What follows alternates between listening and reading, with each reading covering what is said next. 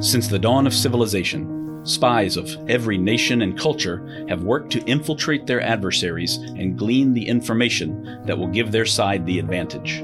The stakes are sky high, the strategies varied and imaginative, and the ultimate sign of success is that no one ever even knew you were there. In each episode, we will explore the moral and ethical gray zones of espionage, where treachery and betrayal go hand in hand with cunning and courage. This is the Spycraft 101 podcast. Welcome to your clandestine classroom. This is episode number 28 of the Spycraft 101 podcast. With me today is Jefferson Morley, a veteran reporter who has covered stories for the Washington Post, Reader's Digest, Rolling Stone, and many other publications over the years. He's also a world renowned expert on the assassination of President John F. Kennedy. Jeff has covered the Central Intelligence Agency extensively over his long career in and around Washington, D.C., and I invited him on the podcast after I picked up one of his most recent books called The Ghost The Secret Life of CIA Spy Master James Jesus Angleton. Jeff, thank you so much for coming on the podcast today. I appreciate it. Thanks for having me, Justin. I look forward to our conversation. Terrific. Uh, so do I. James Angleton is, of course, someone who has come up, you know, many times in the research that I've been doing about the Cold War over the past couple of years, unsurprisingly. And I think mm. that just about anybody with any knowledge of Cold War history probably knows that name. But, you know, he's yes. Quite frankly, he's a very multidimensional, very mysterious guy and I still don't feel like I have really got a handle on him even after reading your book and so many articles and everything over the years. I, I, I share the feeling, Justin, and, and I dedicated a couple of years of my life to understanding the guy. He is a protean, elusive, complex character who has to be evaluated on many levels as an intelligence professional, as a covert operator, as a public servant. So he is an important figure in the history of the Cold War as the chief of CIA counterintelligence, the first chief of CIA counterintelligence, a position he held from 1954 to 1975. So while he is very important, there's also a lot we don't know about him. I uncovered a lot about him. There have been some other good biographies of him written in the 90s. I think I advanced the story and expanded a little bit about what we know about him but he was super secretive and his records were not ever fully disclosed. His operations caused a lot of concern within the CIA and were investigated by the agency itself after he was forced to resign in 1975. So, an important and sometimes mysterious figure in the Cold War. Yeah, no question about it. And so he's obviously an enigma, and you spent like you said, two years researching him. So, what was it that led you to decide to write a biography on him to begin with? Well, a lot of people have, have been fascinated by Angleton over the years. For one thing, in retirement, he was quite bitter about the circumstances in which he was forced out. And he made a point of taking journalists out to lunch here in Washington at the Army Navy Club and regaling them with his take on the intelligence wars between the CIA and the KGB, along with his theories of history. And Angleton, whether you like him or not, he was an incredibly charismatic man intellectually. People who met him were impressed by his genius and his mind, his, his unique creativity as a covert operator and as a, as a thinker in general. So people gravitated to him. I had written my first book about the CIA was a biography of Winston Scott, the CIA station chief in Mexico in 1963 our man in Mexico told the story of Win Scott's rise to that position, which he held for 10 years. Well, Win Scott had been friends with Jim Angleton. And so, in the course of doing the first book, I learned a lot about Angleton. I, I got a photograph of him that had never been published before, a photograph of Scott and Angleton together. And so I learned a lot about him. So, hmm. in some ways, he was a natural follow up to my first book, Our Man in Mexico, because they were the same generation of the CIA. They were friends and ultimately rivals. They had a lot of history in common, but they also took very different paths to power. Win Scott was the ultimate field man, station chief, you know, running operations on the ground, you know, implementing CIA operations on the ground. Angleton was the master of office politics at CIA headquarters. To be sure, he ran operations, but he was a different type of operator and ultimately very powerful. He had his hands in multiple very important policy issues facing American presidents between 1954 and 1975. That's why he's important in the history of the Cold War. Hmm. Yes, absolutely. I mean, his name just comes up over and over again. But let's kind of yeah. go back to the beginning. Of course, that's always the best place to start. So, from a young age, I mean, he was kind of, I wouldn't say steered, but kind of driven toward this eventual position. So, can you talk a little bit about what it was about him as a very young man that eventually led him to the CIA and into intelligence work in general? Well, he was a comer. I mean, he was the son of a self made millionaire. His father, Hugh Angleton, ran the international business, the National Cash Register Company franchise in Italy, and became very wealthy in the 1930s. James was a literary type. He was very well traveled for a young man. He had lived in Italy, in the UK, and in the United States. He lived out west in, from, in Boise, Idaho spoke several languages Italian, French, and English.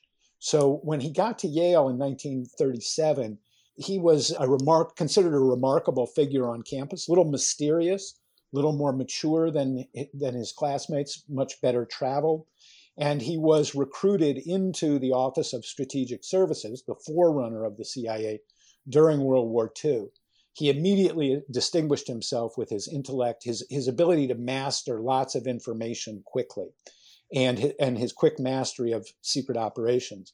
And he becomes the head of the OSS station in Rome at the end of the war. And so he sees secret negotiations with the Nazis, secret negotiations with the fascists, undercover operations against communists and fascists. He sees the whole panoply of US intelligence operations at a very young age, before he's 30. And he impresses all of his bosses immediately with his mastery of this new profession. So when the CIA was created in 1947, Angleton moves effortlessly into its ranks. And from there, he rises quickly to become a force within the agency. So he brings this a lot of connections. His father was very well connected in Italy. So he brought a lot of intellect and connections to his career in the CIA. And that's why he rose rapidly in the ranks of the agency. He was incredibly talented guy, like you said, but he had that upbringing and he had those influences and, and not to mention of course being in being in the Ivy Leagues in the late 30s and early 40s was a, a great channel into the CIA. I think anybody has noticed that about the early days of the CIA for sure. But uh, I think if I recall correctly from your book, he was something like 21, 22 years old and already in a position of serious authority and influence in Italy as a young army officer. Is that right? He was like 28. He, yeah, oh, he had graduated okay. from college from Yale in 1941. He spent a year at Harvard Law School. Then he went into the OSS. He was trained in England he served in England and then and then moved on to Italy and, and, and finished the war in in Italy. So, but yes, he was he was involved in very sensitive, high level intelligence operations mm. before he was 30 years old. And in Italy, he had this life experience there previously, I think you mentioned, and he made a lot of very influential contacts, people among, I guess, organized crime, and there were some fascist holdouts, I guess, from that time period. Is that right? Can you expand on that? Yes, yeah. He, you know, he cultivates the. This was one of the things he was great at was he cultivated a wide range of sources, and so through his father's business connections, he he was well connected with the fascist elite of Italy, which was defeated by the American army. He had good contacts in the Vatican because he served in Rome and he knew Rome. He knew Italian. He had and he had contacts in organized crime when the U.S. invaded Sicily in 1943, one of the things they did was they made a deal with the organized crime clans of southern Italy to make sure that U.S. troops weren't hindered, or you know, they wanted the cooperation of the organized crime people, and so Angleton helped broker some of those deals, some of those arrangements. One of the most significant things I think that I point out in The Ghost is a story that was known, but I add a lot of detail to about how Angleton protected several high ranking Nazi and fascist leaders after the war, protected them from prosecution the, at the Nuremberg trials so that they could serve as sources of U.S. intelligence after the war. So this was another way of, of, of how he cultivated high level sources was by protecting them from post-war justice. Right. There was quite a bit of that going on on all sides, as a matter of fact, at the end of the war. I think those guys were being snapped up by the, the highest bidder. It seemed like a lot of former Nazis and I guess some Italian fascists as well were being divided up among the Brits and the Americans and the Soviets and everything. So he was able to grab a fair share of valuable contacts. Well, yeah, the,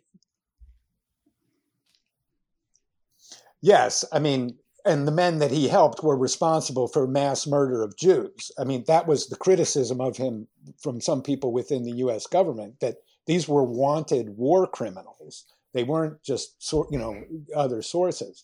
And I, I identify a couple of cases in there where Angleton cultivated these sources and maintained them, and they were never brought to trial as some of their as some of their Nazi colleagues were. Right, right. That's that's really a a tough situation.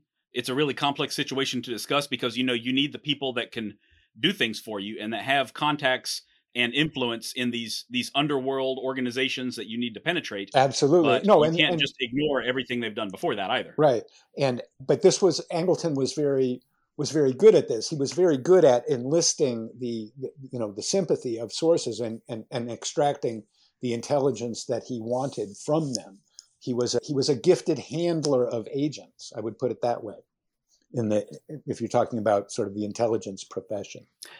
Do you think that his his gifts that were present like they were they were apparent right from the start were they natural gifts of his or were they cultivated by really good mentors early on in his career or a mix of both or what I, I think it's a mix of both. I mean, he was an incredibly intelligent man with a very retentive mind and very creative mind. So he came with a lot of just natural ability. He also learned from some of the best people. Norman Holmes Pearson was a literature professor at Yale and also an expert in espionage. And he was a teacher at the OSS school where Angleton received his training. And he became a mentor of Norman Holmes Pearson.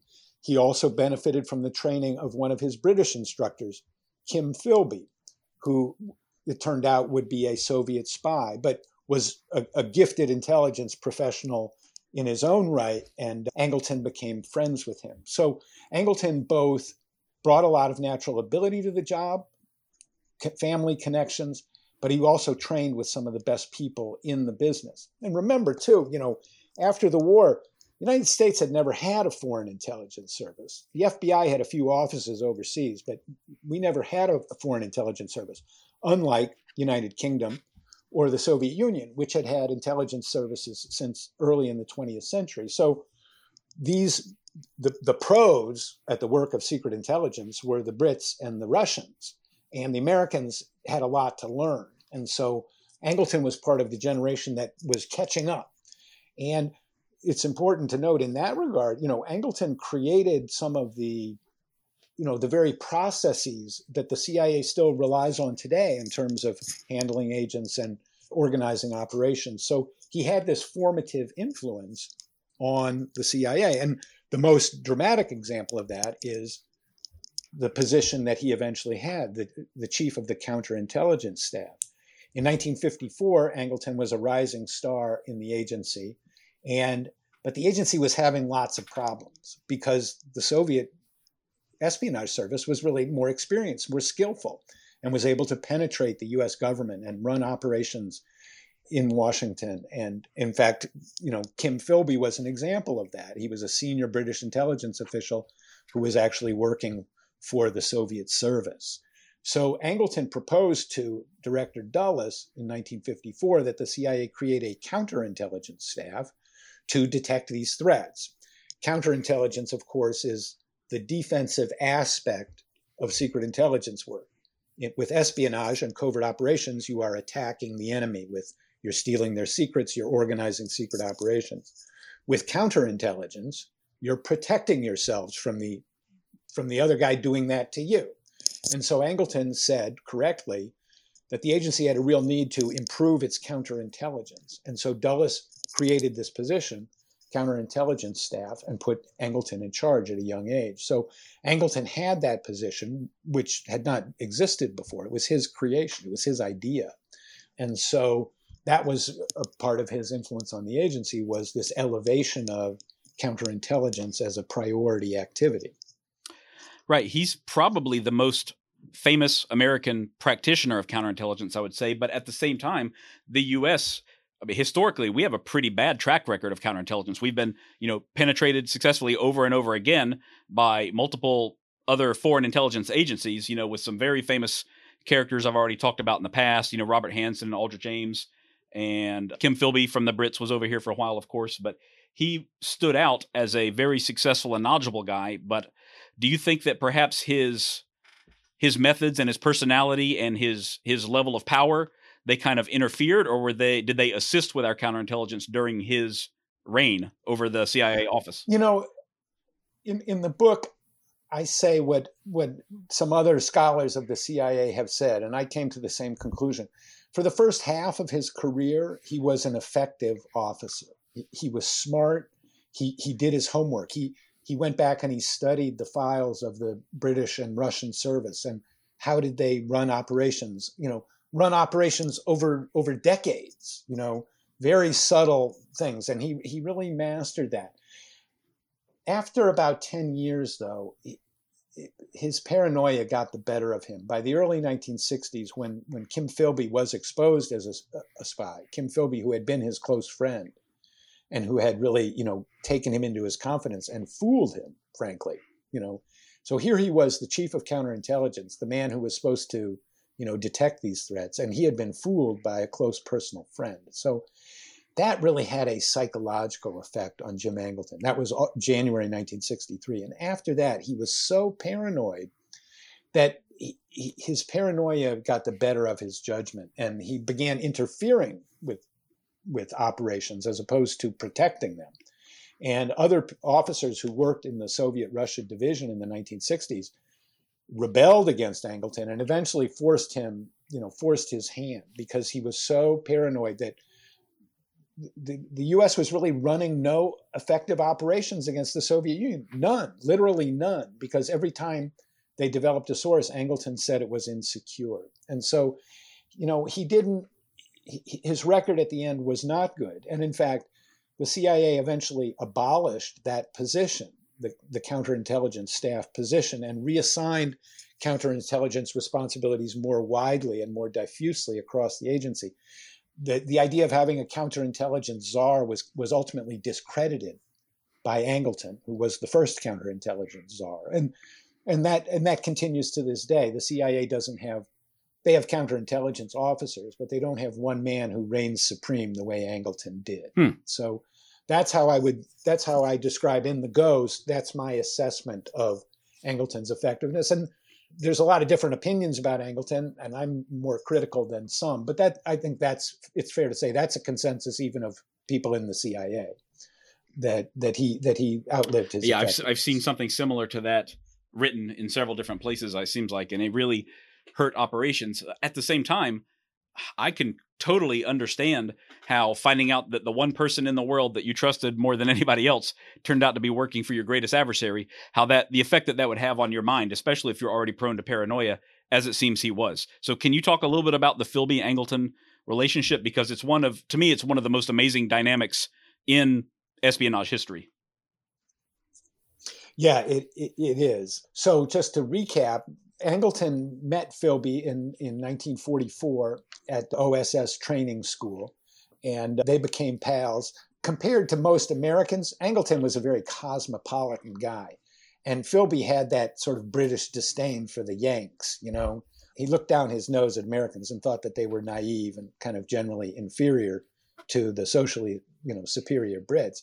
But he really liked Angleton, who was not a rube or naive in any way, very cosmopolitan young man, spoke a lot of languages, and they became friends.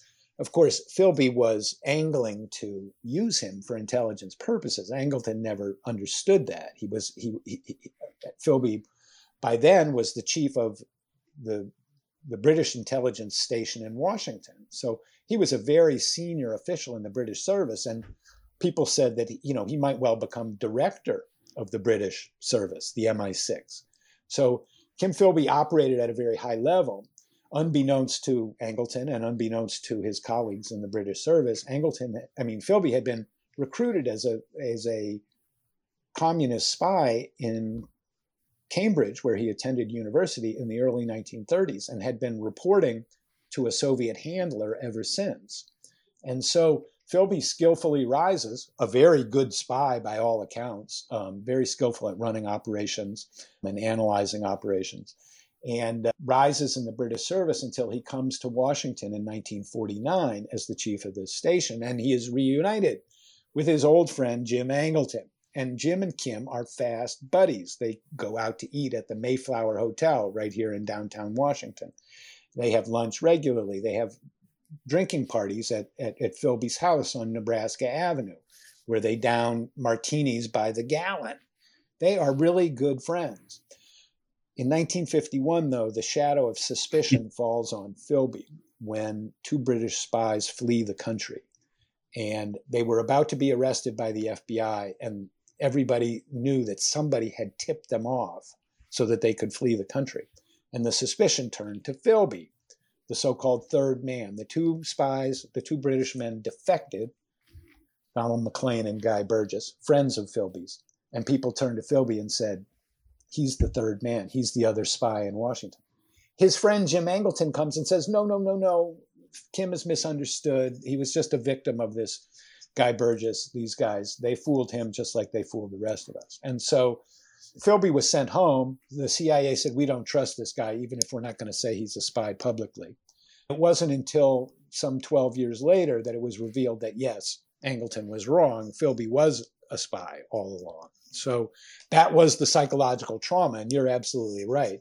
You know, it, and everybody who knew Angleton said that. It was a tremendous blow when it turned out that Kim Philby was a spy. So it, that seems to have driven Angleton around the bend in 1963.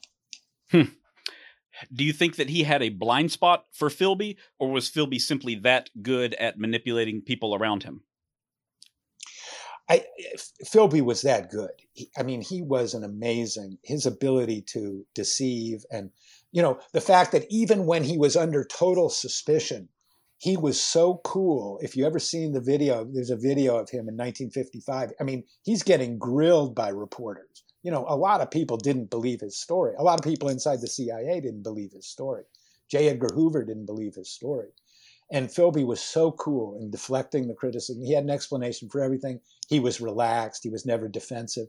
And he was totally believable. So he was truly a master spy. I do think that, you know, Angleton let his guard down and that's you know that's what a great spy gets you to do. He spoke he probably spoke more than he should have but you know at that level it was very hard it's very hard for top intelligence professionals not to share confidences. I mean that's how you get intelligence. You talk to another service and you get the access to their information. So you know the brits were the pros and philby was a friend so angleton spoke freely with him. And in retrospect he spoke too freely hmm. Yeah, what a story. Yeah. Really, really yeah. amazing stuff there. And it it does make everything that happens afterward more easily digestible, I think. But this certainly caused a generation's worth of trouble for the CIA for as long as Angleton stayed in power there, right? Yes. Yes. Unfortunate for sure. Yes, it did. So speaking of of his methods and everything, can you talk about what what was it that made him so effective? Like, what were the methods that he put into place for handling sources or for you know counterintelligence investigations and that sort of thing? Why was he better than his his peers at his work? Well, because he took time to to really study the history of of Soviet intelligence operations and look how they had organized their operations to penetrate Western services and penetrate Western societies. So he was very on his guard about that and he understood that you know there was there were levels of multiple levels of deception involved. And that was you know one way that he that he did it. Another way that he did it was by collecting secrets and by extensive and sometimes illicit surveillance. So for example in 1958 he, he implements a, a program to open the mail of Americans, taking getting an office at the post office in, in Queens in New York, in which the CIA personnel could could take any international letter out of circulation, open it, copy it, file it, and put it back in. And this had been a very small Pentagon program. Started in the 1950s during the Korean War. They basically wanted to see if U.S. soldiers had foreign girlfriends or were talking out of school and if they wanted to investigate a serviceman. They were opening the mail of a couple hundred servicemen a year. Angleton took over that program in 1955, and by 1958, they were opening like 8,000 letters a year. They sort of got the authorization of the Postmaster General, who didn't really want to know what was going on, but there was no legislative authorization of this. It was a violation of the agency's charter to open the letters of Americans and conduct an operation on U.S. soil. Angleton ignored, you know, that formal prohibition on this type of activity, but he collected a lot of information, and so that's what he used in his counterintelligence analysis. Right. Uh, back then, I mean, it's it's easy to forget that letters were a primary form of communication, a lot longer duration than a phone call or anything like that. But international calls were a rarity at that time, so this was a pretty effective way of determining what kind of information is leaving the country or coming in. I would take it. Is that correct? Yeah, and they and, and they had they also Angleton also presided over a, an agreement with the National Security Agency, which was intercepting telegrams, another form of, you know, common form of hmm. communication mm. at that time. So they could also put access with a list of names, say, give us the telegrams of any of these, you know, if if these names pop up in a telegram, show us the telegram before it's sent. So he was collecting a lot of information that way, even though it was illicit and a violation of the agency's charter. Do you know happen to know how he implemented that? Were there CIA officers at the post office, or did they train postal employees yes. to do it for them, or what? No, the, the CIA was given an office at the postal facility, and you know there was a list developed by Angleton, and one of the clever things that Angleton did was he shared the take with FBI Director J. Edgar Hoover. Hoover was worried about the propriety, the legality of, of this mail opening operation. So he didn't want FBI personnel to do it because if it was found out, it would reflect badly on him and his bureau. But if the CIA wanted to take responsibility for it, that was fine with J. Edgar Hoover. And so what Angleton did was he told Hoover, you know, if you want to see the mail of anybody, you know, just give me the name.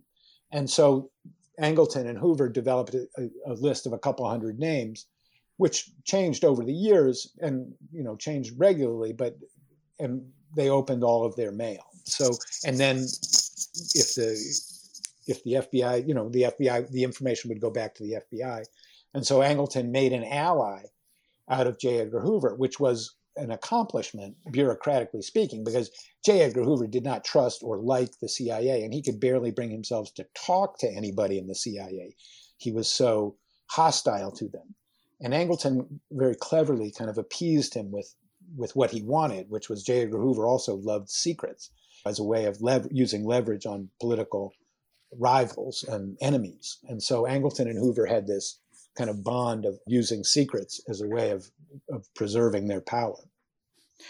That's amazing to me because on the surface, at least, there's so many similarities between these two guys. Their careers, no one can get anything over them. They're fixtures in Washington they believe in this all-encompassing intelligence collection and yet they're constantly butting heads. So that's amazing that angleton was able to figure out a way to get into good graces with hoover. Yeah yeah i mean so yeah they, they these they have very similar goals but you know these they're masters of power so they jealously guard their power and their secrets you know were their power.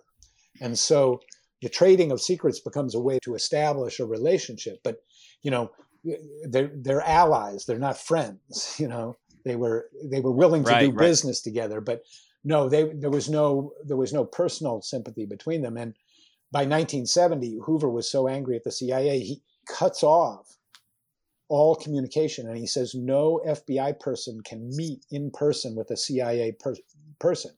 All communication has to be done in writing, and you have to show it to me first. That's how that that's how crazed wow. Hoover was about the CIA at the end.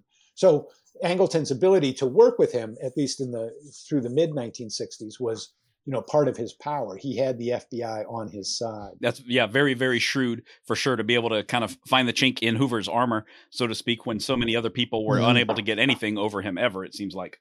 Yeah. You mentioned that had a names of a couple of hundred people. Were these American citizens under suspicion, or was it like all of the employees at the Soviet embassy, for example, or what? This was more of a political list. It was members of mm. organizations, for example, that banned the bomb, kind of the anti nuclear movement of the 1950s, w- Women's Strike for Peace, people in either the Communist oh, Party or the Socialist Workers' Party, leaders of civil rights organizations, you know, were considered very controversial at that time. Hoover put their names on the list. So it was a wide range of people of interest to the agency, not for any specific wrongdoing, but because there was no probable cause or there, there was no threshold of what defined, you know, the reason for opening somebody's mail. It was just Angleton wanted to know. Um, so, and in that regard, it's it, it, it's worth mentioning that one of the people who Angleton was opening the mail of was a man named Lee Harvey Oswald. And Angleton started opening Oswald's mail in November 1959, hmm. when Oswald was not world famous, when he was utterly obscure high school dropout and dropout of the Marines. Jim Angleton was already paying hmm. very close attention to him in November 1959. And that attention continued, close attention, continued for the next four years. And that's another story that I tell in The Ghost, which is a story that has not really been told in detail before, which is the pre assassination, the CIA's pre assassination interest in Lee Harvey Oswald. And that interest was held most intensely by Jim Angleton. Well, you know, it's amazing. I was just about to comment before you mentioned Oswald. I was going to say it's clear why they kept this program of opening the mail so close hold because you know the optics of it getting out that they're looking at the communications the private communications of civil rights leaders and peace organizers and that kind of thing that's that's a terrible look right like by any stretch of the imagination despite the fact that yes those people are are vulnerable to influence by you know soviets and and that sort of thing but you know, when you mention Oswald under suspicion from 1959 yeah. on or under no, observation, I should say, it really just shows that he is three steps ahead of everybody else in so many ways. When Lingual was exposed in 1974 by Seymour Hersh, reporter for the New York Times, that's when Angleton was fired. I mean, because the public revelation that that they had that the CIA had been spying on Americans that was not acceptable to the leadership of the of the CIA or to the Congress, and Angleton was fired. So, yeah, it was not something that was publicly defensible. Right, right, yeah. If you've got a the FBI's got a named subject of an investigation that they think has ties to the Soviet Union, yeah, of course, it's way more palatable to open their mail um, in right. the public's eye. But if it's like, I don't like this guy because they're protesting against the use of apocalyptic weapons, you know, that's certainly not a good reason to be opening yeah. their mail privately. Right. By the way, before we go on, I want to take a moment to fill you guys in on the newest tool that I'm wearing and carrying in daily life. It's the Donovan non metallic knife from Black Triangle. If you aren't familiar with Black Triangle, then you're really missing out. I love these guys because they put the dagger in cloak and dagger. If you've been following me for a while now, then you probably already know why Black Triangle has called their newest non metallic knife the Donovan. It's named after General William Wild Bill Donovan, the head of the U.S. Office of Strategic Services during World War II. Under Donovan, the OSS was unconventional, unexpected, and highly effective, just like Black Triangle's tools. The Donovan is manufactured here in the United States, is made entirely of G10 composite, and comes with a thermoplastic sheath and a couple of amazing extras, which you'll have to see for yourself. You can find it at blacktriangle.com. That's B L K triangle.com. You can also get 15% off your first order with Black Triangle using the discount code SPYCRAFT101 or by navigating to blacktriangle.com slash SPYCRAFT101. I love mine and I know you're going to love yours too. So, Jeff, yeah, back to you. I, I also wanted to ask you th- this is a a clear violation of people's civil rights. I think everyone can agree with that. But this is not necessarily the kind of thing that the CIA was known for during that time period. It was known more for things like covert action, like the uh, invasion at the Bay of Pigs, that sort of thing. Mm-hmm. But Angleton, he was never, correct me if I'm wrong, he was never really a major proponent of that type of covert action, was he? He was more about the all encompassing intelligence collection, wasn't he? Yeah, you know, Angleton came up. There were two. There were two kind of components of the early CIA. There was the Office of Special Operations, and there was the Office of Policy Coordination. Now, those no, those names don't tell you anything, but the Office of Policy Coordination was the covert action arm of the CIA, and the Office of Special Operations was the foreign intelligence collection arm of the CIA. And Angleton came up in the collection arm, not in the operations arm.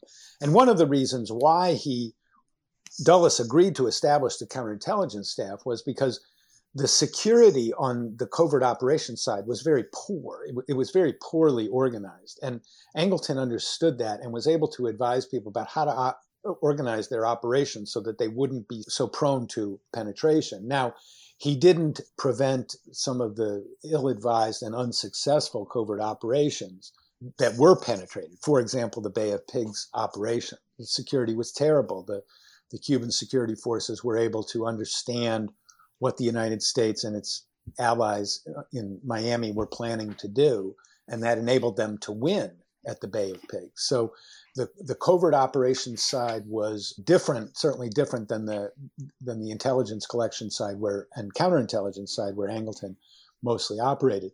That said, Angleton was a very aggressive operations officer. And while we think of him as counterintelligence and sort of we think of that as a defensive posture, Angleton, like his mentor Norman Holmes Pearson, was a proponent of offensive counterintelligence, which is when you deflect the enemy's efforts to penetrate you, you actually have an opportunity to penetrate them. So Angleton was a master of this kind of complex thinking where to lure the enemy into a position of vulnerability. So he was a intelligence collector primarily, but Angleton was also an operations officer specifically. Hmm. So he and, and so, for example, concepts. Yeah, yeah. So, for example, when the agency was trying to assassinate Castro, Angleton was one of the people they consulted because, hmm. and you know, it was thought he was the kind of person who could help out in doing something like that. So, yeah, and this was, I think, this was one of the surprising things that was learned about him afterwards. Was while he had this reputation as a counterintelligence officer, the people who came in and looked at his files afterwards, his his immediate successor, a man named George Kalaris, a veteran officer, said, you know, Angleton was really an operations officer primarily, and what he was doing primarily was he wasn't running a staff; he was running an operation. He was running operations. So that side of him was a very secretive side because it wasn't run through the normal channels, lines of authority within the the operations directorate within the op- the clandestine service. He was running sort of operations that in a modern way. We would say, you know, we're kind of off the books. So that's how sensitive they hmm. were. I see. Well, what was his relationship like with his his peers at that time, these senior guys in the CIA? Because in counterintelligence, like you said, that's often internally focused. So typically, you know, I wouldn't think that intelligence organizations really want a very, very powerful CI guy who is constantly looking at their own people and constantly finding fault in their own activities, right? That's kind of a hard pill to swallow. Yeah, no, and, and, this is the dynamic that takes over in the second half of Angleton's career. I would say after 1963, he is interfering with operations. And the Soviet Russia division is very resentful. They're like, we are not running any operations because of this, eh, because of these, you know, irrational objections from Jim Angleton. And it, it, a, a, huge bureaucratic struggle ensues in which Angleton is, is finally forced to back down. But the reason that he was able to maintain that position was because he had very good relations, first with CIA Director Allen Dulles, who helped him create the counterintelligence position, and then with director Richard Helms, who was a, also a, a, close friend of his and who protected him from criticism and who was a big believer in his methods. And so the effect by the end was really paralysis in the Soviet Russia division, which was why Angleton, at the end of his career, became quite controversial within the agency. People said, This guy is hindering our ability to do our job. Angleton said, I am doing my job this struggle went on for you know close to five years from 1965 to 1970 very bitter struggle within the soviet russia division. And then angleton finally loses some of his authority. It no longer has veto power over certain covert operations. So but you know his mole hunt which he launches at this time he believes by 1960 by the time Philby defects, by 1963 and after, that the Soviets have managed to insert an agent somewhere in the CIA hierarchy. And Angleton is searching for him. And in the course of that, he a, a number of officers fall under suspicion.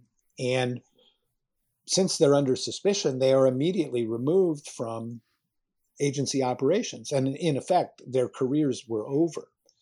And Angleton ended the career of about a dozen people. And when the CIA went back to look at those cases, they concluded none of them were working for the Soviet Union and that he had ruined their careers really over for no good reason, that there was no rational suspicion of, of these people.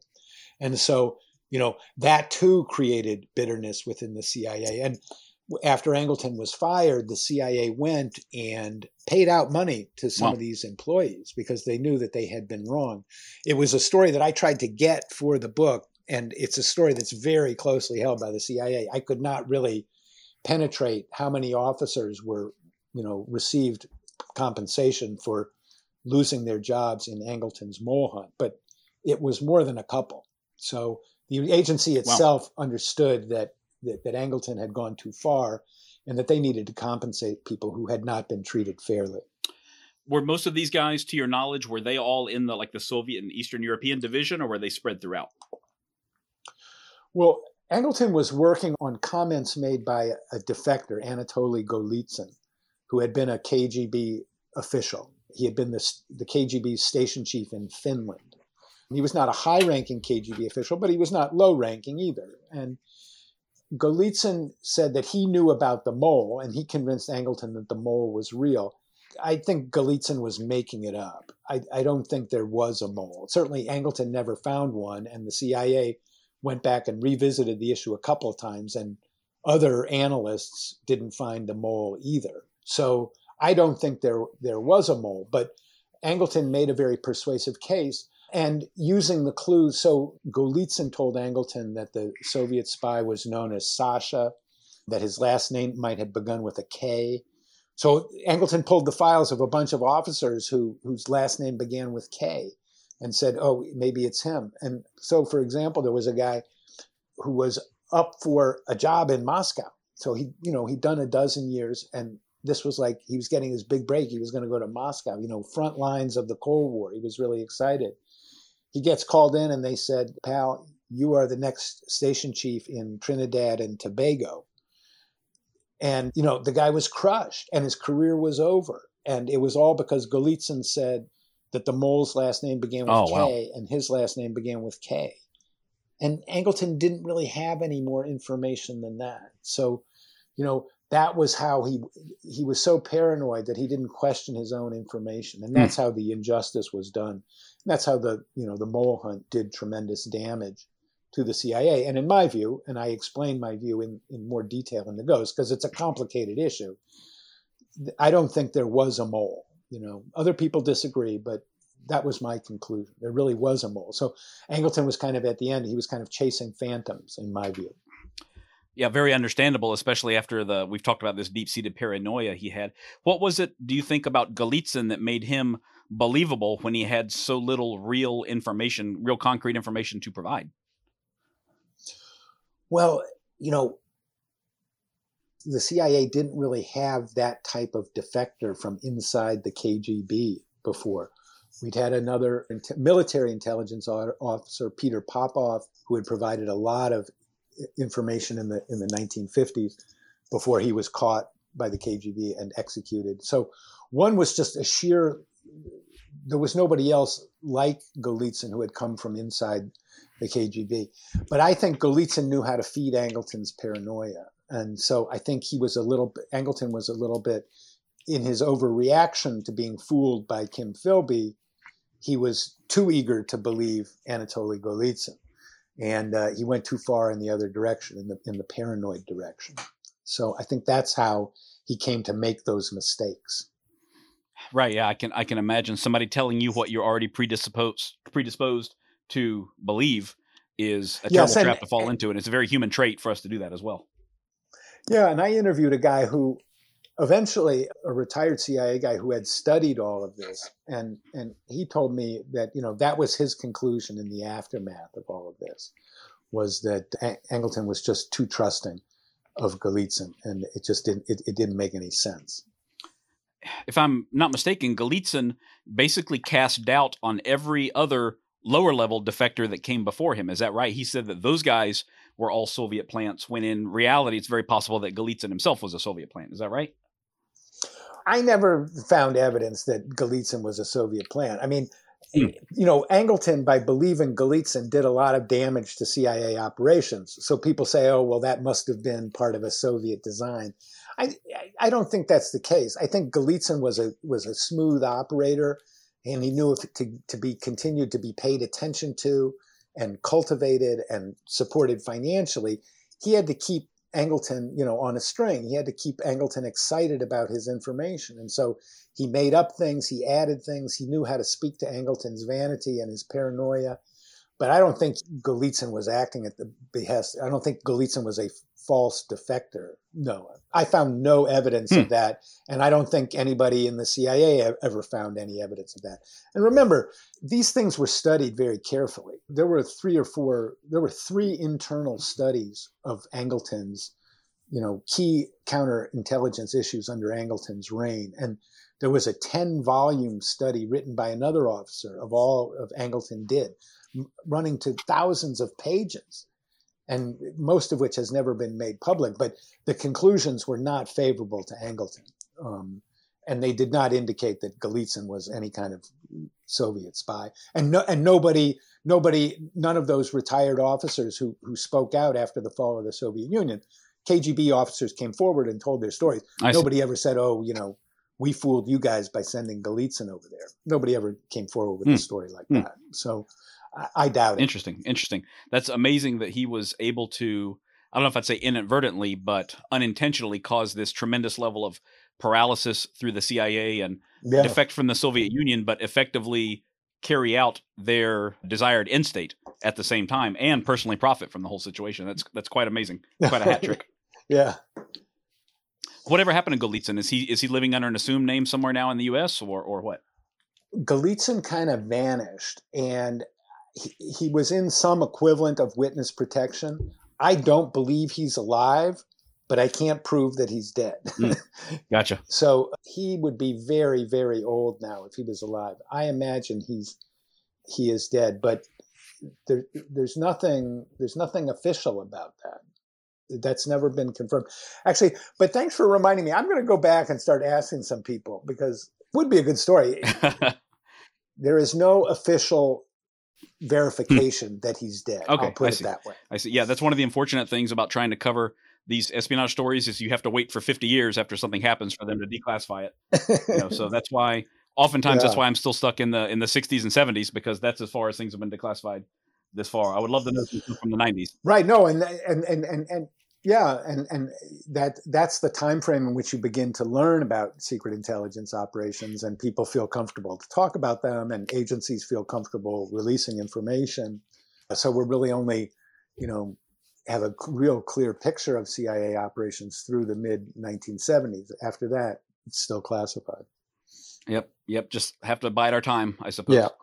So I, I want to go actually backtrack a little bit because there was something I meant to ask you about earlier, and that is besides Angleton, early on in his career, he had this very critical, influential relationships in Italy and with the Vatican as well. But he also developed major relationship with Israeli intelligence a few years later, didn't he? Can you talk about that a little bit? Yeah. So Angleton's very important relationship with the Israeli intelligence begins in in his OSS service in 1945 in Rome as the war ended, the Jews of Central Europe and Germany naturally wanted to flee the scene of the Holocaust. And so Jewish refugees began heading south to the ports on Italy's eastern coast to catch boats to go to Palestine.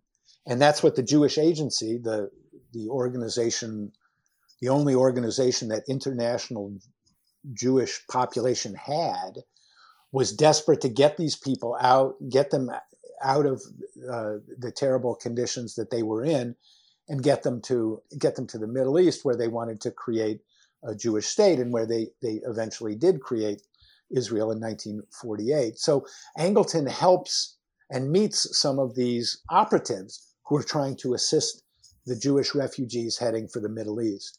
And that's where he meets some of the figures who eventually become leading figures in the Israeli service, which is founded in 1951, the Mossad, the Institute for Special Operations in Hebrew. So Angleton becomes friends with the early leaders of the Mossad and close friends, close personal friends. And he makes a point of going to Israel pretty much hmm. every year from the 1950s on to spend time with his friends. And it's a very fascinating progression for him because as a young man at Yale and in Italy, in fascist Italy, Angleton was really anti-Semitic in his in his political views. Very negative comments about Jews as a group, stereotypical. That's him as a young man and maybe immature, but by you know by his mid 30s when he's visiting Israel, he's very much a, a, a Zionist and one of the heads of the Israeli service he was the biggest Zionist of all the Americans. He becomes an avid supporter of Israel within the US government, and he also has an unusual position within the CIA. Not only is he chief of counterintelligence, but he is the chief of the Israel desk in the clandestine service. So he actually wears two hats, something that really never happens. But because of his close connections, he was allowed to do that. So he was in this very strong position to influence CIA operations in Israel, Mossad operations in the United States, or Mossad operations overseas. It really gives him a very strong position in anything, any U.S. policy issue related to Israel. Right. That that is very odd that he would be the head of a country desk, one country out of you know 200 as well as the head of, of counterintelligence for the whole organization. Did he ask for that, or was he assigned it based on his Mossad contacts? Any idea? He asked for it, and Dulles gave it to him. You know, Dulles was not Allen Dulles was not a rigorous administrator. He was mm. he, he operated in a very personalistic style, and so Angleton wanted it. He just gave it to him. You know, he didn't care about about about procedure or anything like that. Okay. On that note, you mentioned the anti Semitism early on, and your book opens with his relationship with the poet Ezra Pound, who we haven't really discussed on the podcast yet, but a very influential guy in his young life who went on to, you know, do broadcasts and support the, the fascist state in Italy. So what yeah. was this change? What was this sea change in Angleton's life where he went from anti-Semitism to a huge proponent of Israel? Was it seeing what happened to the Jews during the war or some other event? Yeah, I think it was in Italy in the 1930s, fascism was respectable, it was popular, you know, it was especially among people like, you know, well-to-do Americans. That was, you know, it was it was perfectly common for them to support fascists. The fascists were anti-communist, and so there was a level of comfort there. Hugh Angleton had lots of contacts in the in the fascist government. When the you know fascism was taking over Europe, and and then with the revelations of the Holocaust, fascism you know took on a different light, and the people who had once you know flirted with it or been sympathetic to it began to back away, and I think that was you know that was Angleton. He also you know he also began through his contacts in Israel he began to meet Jewish people. And so, you know, I don't think he had a lot of contact with Jews you know, before that in his life, when he met the Israeli Jews, the Zionists, he actually liked them very much, and his anti-Semitic stereotypes kind of faded away. And in fact, he became very much a, the biggest Zionist of the lot, as Meir Amit, the head of the Mossad in the 1960s, said. And as I show in the book, Angleton was, I don't know if instrumental is the right word. It was on his watch that the Israelis stole a huge hmm. amount hmm. of fissile material from the United States and used it to build their first nuclear weapons. Angleton knew all of the people who were on the secret Israeli program to build nuclear mm, weapons, mm. and he didn't do anything to stop it. He didn't do anything to investigate it. And I talked to one of his colleagues, or got the notes of one of his colleagues, who said that Angleton had actually assisted the Israelis in, in obtaining nuclear weapons against the wishes of U.S. policymakers. So that was part wow. of the reason why Angleton was revered in Israel frankly, was because I believe he helped them obtain nuclear weapons when nobody hmm. else would. How, how in the world? So that was that's also part of his his legacy. I can imagine. How in the world did he weather that storm with facilitating the smuggling of nuclear materials out of the country to a foreign country? How in the world does how does he get through that with his career intact? I wonder. Well, it was not known at all during his career. The efforts to ah, investigate it was it, there were efforts to investigate it after in the Carter administration after he had left the government and the CIA scientific community, you know, the CIA resisted those efforts to investigate. And so the the full story really didn't come out until you know much later in the 80s and 90s and was in my book in the ghost some Israeli intelligence officials fill in some of the details of the story. And this the documentation that I found, which was the kind of a informal report put together by another counterintelligence officer who worked for for Angleton for many years and who was stationed in Israel.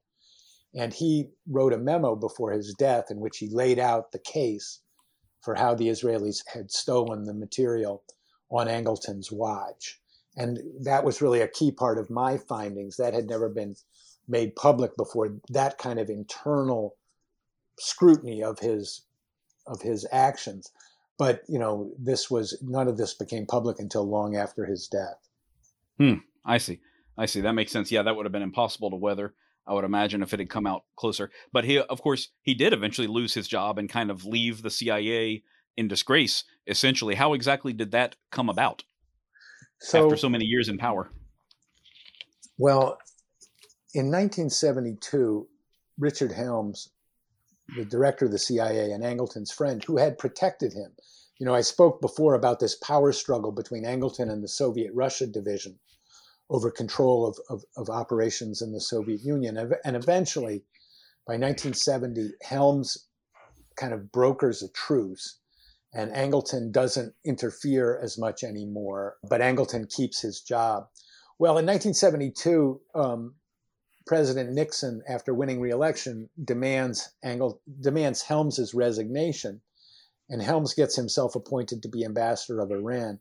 At that point, Angleton didn't have a protector as the director of the CIA, and the new director of the CIA, Bill Colby, was much more skeptical about Angleton's theories about the mole was much more disturbed by the, the paralysis in Soviet operations, was bothered by the, the, the spying on Americans.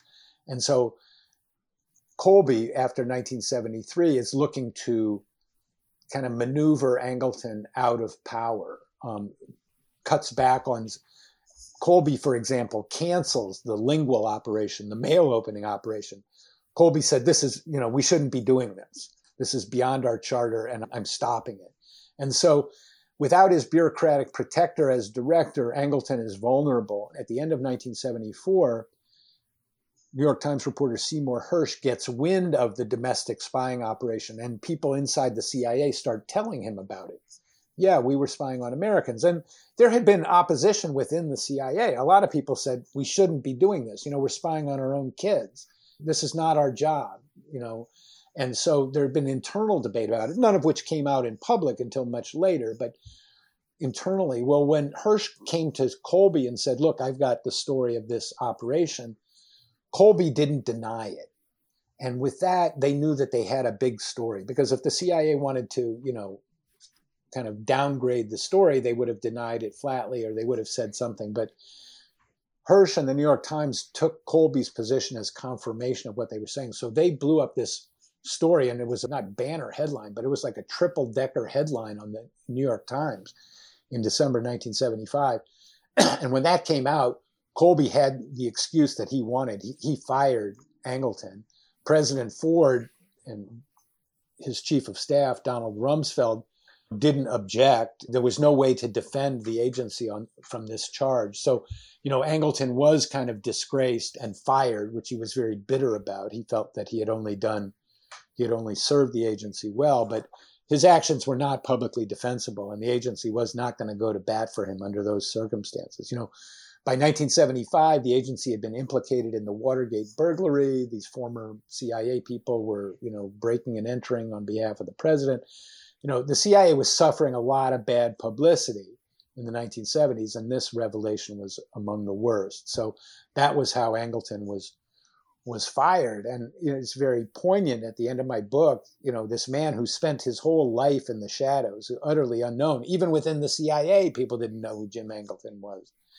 And the next thing you know, he's got TV cameras camped out on his lawn of his house in Arlington, you know, and the spy is like, you know, caught in the these bright lights. And it was a very shocking development for him personally. And uh, he took, you know, he, he, he didn't take it very well. He felt humiliated, disgraced.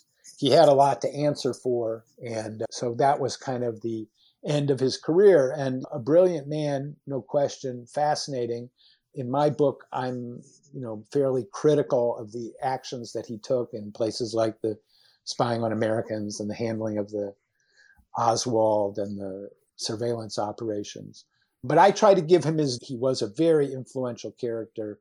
A lot of people really admired him, certainly in the early parts of his career, were very impressed by his thinking and his mastery of the intelligence profession. So, a, a, a disappointing, almost tragic end for him personally. You know, a more complex story for, you know, U.S. citizens and for the CIA itself. You know, Angleton was not one of the heroes of the CIA. He was more, he's regarded by the agency itself as a more problematic character and, you know, in some ways a, a warning of how, you know, an intelligence professional can, can go awry. Right. That's, that's very unfortunate. I think early on in your book, you describe him as possibly the most powerful unelected official in Washington during his tenure at the CIA. And for him to have these personal flaws that eventually outshined and overcame his personal talents is really unfortunate because it sent the CIA down a, a, very dark road and the American intelligence community and the American government in many ways down a dark road as well. So you have to wonder where we would be now if he had left that position earlier or if he had not had those those flaws that blinded him to what was really going on. Well, Dick Helms always said or said later in life that that he should have he should have moved Angleton earlier. That was one regret that Helms had. That Ang- Angleton, he, he was a flawed personality at the end, drinking too much. And Helms regretted that he had not curbed his power sooner. Hmm. It would have saved the agency a world of trouble. That's true if he had done that. Absolutely. Seems that way. Did he say why he did not move him earlier than that? He thought he was still just untouchable, or was he doing a good job on other things, or, or what exactly? he said he he just trusted him, hmm. even after the point where he, he probably didn't deserve that trust. That's a that's a common story for sure. That's oh. happened many times in the past, unfortunately. Yeah. I do have one final question for you, and I think you've already at least partially answered this one. But a lot of people have, in the past, they have accused Angleton himself of being the mole, and I wonder, you know, you've already talked about this a little bit, but why do you think that is, and what do you think about those accusations? I think they're ridiculous. I mean, this was one of these agencies that one of these stories that the agency investigated and found no basis of it. The story originated with another counterintelligence officer who worked with Angleton and believed in his theory of the mole. And by 1973, when the you know this the damage that had been done to Soviet operations in the late 1960s was common knowledge inside the CIA, and people talked about Angleton as you know having screwed things up. And this guy went back and used Angleton's flawed methods to analyze Angleton's career, and he said maybe since he screwed things up, maybe he was the mole. It's pure conjecture. There was no There was no hint of that Angleton had been in touch with a Soviet intelligence officer. The idea that Angleton had communist sympathies. I mean, let me tell you, let me stress you, as somebody who spent a couple years investigating him, it's ridiculous. There is no foundation to it. To me, it is not possible that Jim Angleton was a communist sympathizer or helping the KGB. That was antithetical to everything he stood for. And there's no evidence for it. So I don't take it seriously at all. Okay. Yeah, that's that's kind of my thinking as well, but I haven't looked into it anywhere near the depth that you have but it's it's yeah. the kind of thing that it's it's so tantalizing you know to think about that because so many high level defectors have been found and double agents and all that that it it kind of gets the imagination going yeah and yes i mean in, the intelligence business is prone to this kind of parlor game and yes very improbable things happen you know serious people didn't think kim philby was a spy and he was you know but you know when you look hard at it and you look at it from every angle and and you don't look at it with the purpose of for the purpose of trying to vindicate your own theory. But if you look at it just as like what, is, how to assess all the evidence, I see no evidence of it. Literally not one. And when I ask people who think that Angleton was the mole, I say, you know, show me one piece of evidence that supports that theory, other than the conjecture that, you know, other than the reality that these operations were disrupted and that harmed the CIA. But Aside from that, is there any evidence of intent or contact or sympathy with the KGB? There is none, I assure you. Okay. That's about as solid as an answer as we're going to get on that one. I think case closed. yeah. Okay, fantastic. Well, well, thank you. This has been really enlightening, Jeff. And the book, once again, is called The Ghost. It's been out for a couple years now, but easily, easily available. I just finished it a couple weeks ago myself, and it's a fascinating story. You know, we we have not by any means covered all of his story. We've covered I don't know, half or less probably of what you've written about in the book, really. So I encourage all my listeners to go out there and pick yeah. this up. It's really interesting. He's an endlessly fascinating character, and you should read as much about him as you can. So thank you so much, Jeff. I appreciate it. Can I just throw in one plug for my next book? Because yes, I was just about to ask you what you're working on now. Please if, if, if people are interested in this book, my next book is called Scorpions Dance, and it's about the CIA and Watergate and specifically, it's about a man who we've talked about a little bit today, Richard Helms. And so, mm. Scorpion's Dance, which will be out next June in the 50th anniversary of Watergate, is completes a trilogy of spies that I've written. Our Man in Mexico about Win Scott, The Ghost about Jim Angleton, and Scorpion's Dance about Richard Helms. These three men were all in the OSS at the same time. They were all friends, and they all rose in the CIA in the first 25 years. Scott as the field man, Angleton as kind of the intellectual, and Helms as the bureaucrat. And so the story uh, that is told in Scorpion's Dance is really the story of Richard Helms and Richard Nixon and how that culminated in the Watergate scandal. But it's also related to the story of Angleton and the story of Win Scott and the story of how the CIA rose to power in those first 25 years. So if you like The Ghost or you like what we're talking about here, I think your listeners will also enjoy Scorpion's Dance coming next year. I believe it. I'm looking forward to it. And I actually, I'm really looking forward to reading your book about Win Scott as well, because I don't know much about him, but I do know that Mexico City was a real hotbed for many years. And most people don't really associate that as a, as an a lo- uh, espionage centric location, but I, I have a feeling I'm going to read a lot of surprising stuff in there as well. Yes, definitely. You will enjoy Our Man in Mexico.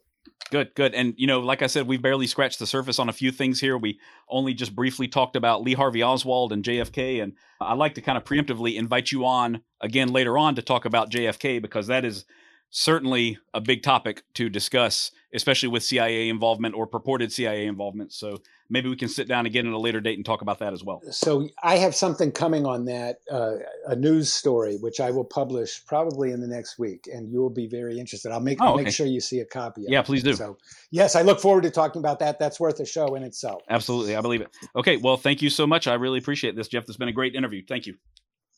Thank you.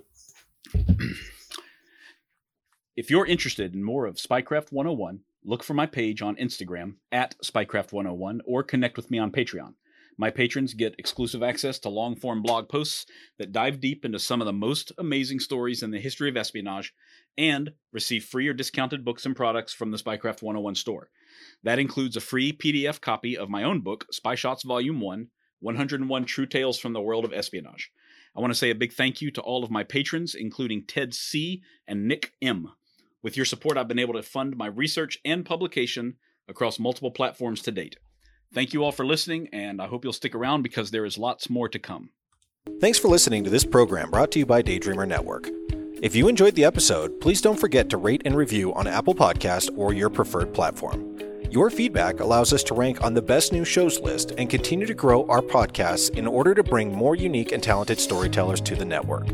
To check out our shows, including programs about relationships, sports, business, nutrition, leisure, and more, head to www.daydreamernetwork.com. We look forward to seeing you back next week for another great episode. Have a wonderful day.